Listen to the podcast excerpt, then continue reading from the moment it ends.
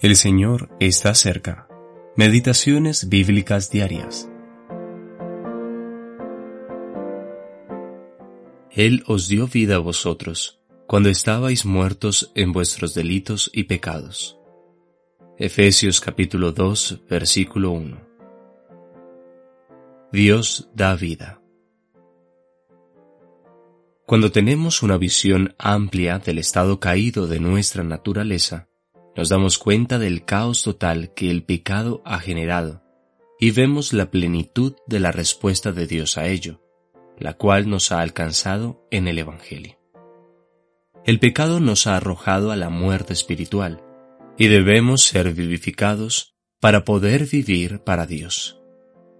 Estar muerto para con Dios es directamente proporcional con estar vivo para con el mundo y el diablo.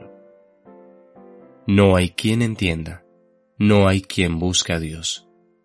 Esta es la solemne declaración de Romanos capítulo 3 versículo 11. Que no hay ningún justo, versículo 10, es malo. Pero peor es que nadie tenga el deseo de entender o buscar a Dios, en quien reside la justicia, el entendimiento y la vida. Para el hombre natural no hay nada deseable en él. El hombre no es justo, pero tampoco entiende que no lo es. No tiene el deseo de buscar a Dios, quien es justo. El hombre natural está muerto para Dios. Desde el momento en que estos solemnes hechos recaen sobre nosotros, nos damos cuenta que nuestra única esperanza está en que Dios, según su soberana misericordia, tome la iniciativa a nuestro favor somos bastante capaces de tomar la iniciativa en cuanto a lo que es malo, pero con respecto a todo lo que es de Dios, estamos muertos. Por tanto, todos los movimientos deben emanar de Él. Entonces, Dios es quien debe actuar.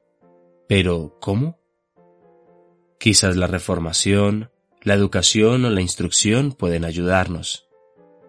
De ninguna manera. No puede haber nada hasta que Él vivifique, pues la vivificación simplemente significa la otorgación de la vida. La palabra traducida como vivificados en el Nuevo Testamento está compuesta del sustantivo vida y el verbo hacer, hacer vida.